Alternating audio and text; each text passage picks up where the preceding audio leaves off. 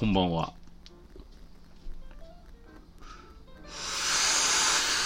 福山です。えー、火曜日、今、11時56分、お昼前ですね。いかがお過ごしでしょうか。うんと、早速、お便り、マシュマロのコーナー、じゃじゃん。ちょっとあの、マイク、今日もですね、あの、YouTuber セット中二病っぽい買ったあの外部マイクを iPhone につなげてますので、効果音が出ません。読みますね。先生こんにちは。中二マイク、いい感じの割れっぷりでしたね。やっぱ音が割れてましたよね。今日はどうでしょうか後で聞き直してみますけど。そういえば社長もマシュマロを送ったようですが、例のごとく、私のマシュマロはどこ行ったのと首を絞められ締められました。そうなんです。ちょっとまあ後でそれについて言います、ね。マシュマロはいいとして先生は送ったのに届いてないとか、正しいのに不備ありとか、そういう経験ありませんか？そういえば一生緊急事態宣言もありましたね。僕は去年お店に届くはずのものが、なぜか地下パーキングのおっちゃんに届けられていたことがあります。えー数日間荷物はパーキングの事務所に放置された後、うちに届けられました。逆にうちじゃない住所のものが届いて勝手に僕が開けちゃったり、配送トラブルってみんなネガティブな気分になっちゃいますね。何か良い案があれば、そういうのも聞いてみたいです。くにくにありがとう。まず、えー、っとですね。あの、社長すいませんでした。社長から送られてきたマシュマロをですね、昨日読むのを忘れてまして。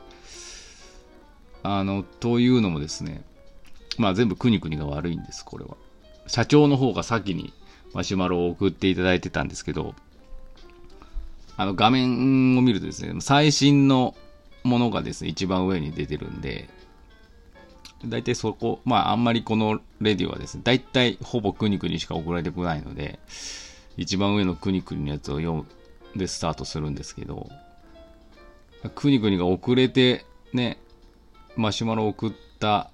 せいでですね、社長のやつが1個下に表示されてたんで、ちょっと気づきませんでした。大変申し訳ございません。くにくにのせいですんで、これ。なのでちょっとあの、くにくにのはちょっと置いといて、先に社長のやつをですね、紹介させていただきます。先生こんばんは。先日はリアルレディオに参加させていただきありがとうございました。シャイな目立ちたがり屋社長です。こちらこそありがとうございました。なんか新鮮、新鮮で先生が間近でいろいろ面白かったです。面白いですよね、なんかあの、観覧みたいな感じで。毎回言うタイミング逃してるのですが、旅人の木のお客様で先生に名刺を作ってもらった方がとても喜んでいらっしゃいました。ありがとうございます。塾経営の方、あ、そう、ああ、そうだ、そうそう。お花の方、はい。美容の方も皆様から名刺をいただきました。とても特徴を得ていて素敵な名刺。先生は似顔絵を描くときはどんなことに気をつけて描いていますか？個人的には先生の描く岡田沙耶香さんが好きです。とのことです。社長ありがとうございました。こんな素敵なメッセージを忘れ、読み忘れていて本当申し訳ないです。くにくにのせいですね、これ。そうなんです。あの、本当に、この出会い系カフェって私呼んでるんですけど、旅人の木のお客様からですね、名刺などのおご依頼がね、多くてですね、やっぱあの、お二人の似顔絵名刺を私がちょっと作らせていただいたのがきっかけなのかもしれないですけど、あれが本当に、そのね、あのーご依頼くださる私にお客様もあの旅人のお二人の名刺のイラストがすごい良くて、私もああいう風に作ってほしいっていう、ありがたいことですよね。で、本当に最近、最近っていうか、いつだったかな、何ヶ月か前にその学習塾経営されてる方からもですね、ご依頼いただきまして、ご夫婦のあの似顔絵名刺の方を作成させていただきました。あの、基本お会いし、そうコロナっていうのもあってですね、お会いせずに、うんそのウェブだけで完結したんですけど、非常にまあ、あの似顔絵描くので写真を送っていただいたりとかですね、いろいろまあホームページとか教えていただいて、あの、大丈夫かなと思ったんですけど、一発 OK で満足していただきまして、本当に良かったですね。まあ、あの、似顔絵を描くときのポイントなんですけど、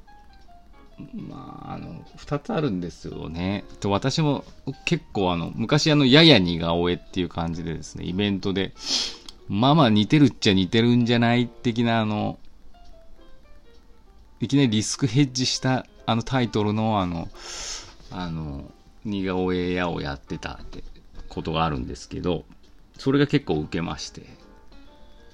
でもやや似顔絵だから似てなくてもいいわけですよ。でも似てるとは似てる、すごいみたいになって、非常にあのまあそのタイトルも、タイトルが良かったんだなと思うんですけど、あの、まあ、よく、なんだろう、大型ショッピングモールとかでの一角とか、いろんなホームセンターのイベントの一つとして、プロの似顔絵師による似顔絵とかあるじゃないですか。もう、あの、私はああいう技術は全くないんですよ。ああやっぱプロの方たちは瞬時に特徴を捉えて、でまあ、その人の特徴ある部分をデフォルメ化してですね、ちょっと大げさに書いて、なんかうまくまとめる技術があるんですけど、まあ、それ多分学べばね、何かしらできるようになってくると思うんですが、私そういうの学んでないですし、ちょっとこう学んでも上手に書ける自信がないんで、とにかくね、私の場合はですね、一生懸命書く。それがまず一つのポイントです。で、基本的に、まあ似顔絵って、まあ、対面で話しながら、こう、話しながらというか対面で書いていくじゃないですか、さささって。対面だとね、いろいろ書きにづらい部分があるんでね、私、一回携帯で写真撮らせていただいて、このスマホのちっちゃい画面を見ながら書くのがやっぱ、書きやすいですね。一生懸命書く。一生懸命書けばなんとなくにいるんですよね。うん。まあ、あんまりこう、答えになってないかもしれないですけどね。一生懸命書くっていうのがまず一つのポイントですね。で、まあ、あの、イベントとかだと本当一発書きなんで、なんていうのかな、もう迷ってる暇もないし、まああの、もうできちゃったものはで仕方ないんですけど、あの、まあ名刺とかウェブ用に使うようなあの似顔絵はですね、何回かあの iPad で描いてるんで、書き直しもできるし、いろいろなんか微調整が効くので、後で。あの、そこはですね、なんかこう、その人らしさをですね、まあ、自分なりに見つけて、うん、書いてます。とはいうものの、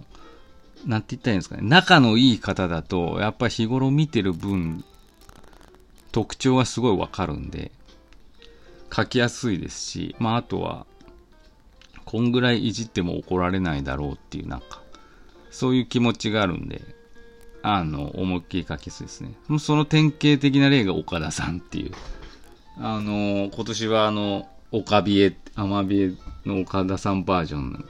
林さんからご依頼いただきまして、結構グッズ化になってまして、皆さんも一度は見たことあるかもしれないんですけど、岡田さんは本当に似顔絵描きやすい方で、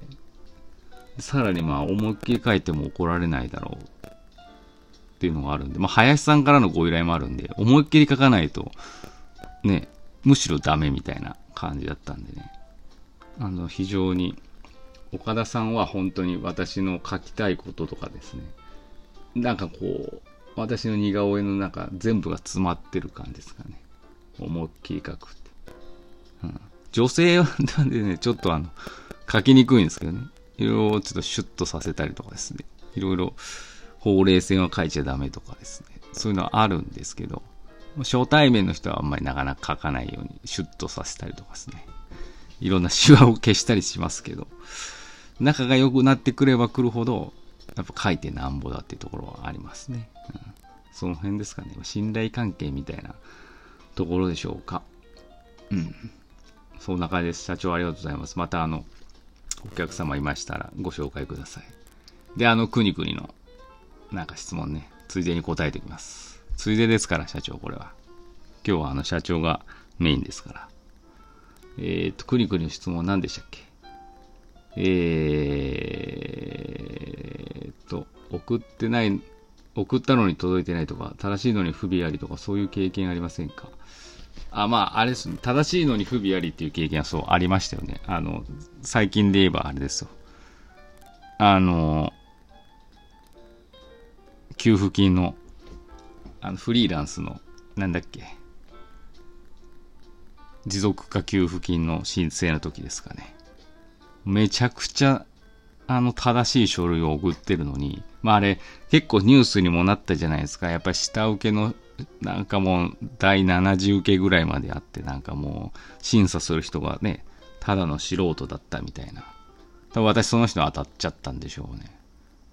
送った資料、完全に合ってるのに、違いますみたいな。もう一回同じようなやつを送ったらですね、通ったっていうね。何だったんだ、あの時間は、みたいな。ああいうのは本当に勘弁してほしいですね。まあ、あと配送トラブルはね、特にないんですけど、うちあの住んでる、まあ、近所にですね、同じ名字の方がいて、番地もほとんど似てて、まあもう近所だからね。たまーに、ごくたまーにその方のハガキとかが入ってくる場合がありますんで、あの、届けに行ったりとかですね、はしてますね。まあ、あと郵便局の人に行ったりとか。まあ、しゃあないっすよね。やっぱ、配送する方も人間ですし、うん、私、家に石尾っていう名前でも届くんで、ちゃんと。まあ、それ、ね、それが逆の、あもう一人の石田さんの方に配達されたらまずいなっていうのはありますけど。そんな感じで時間経っちゃいました。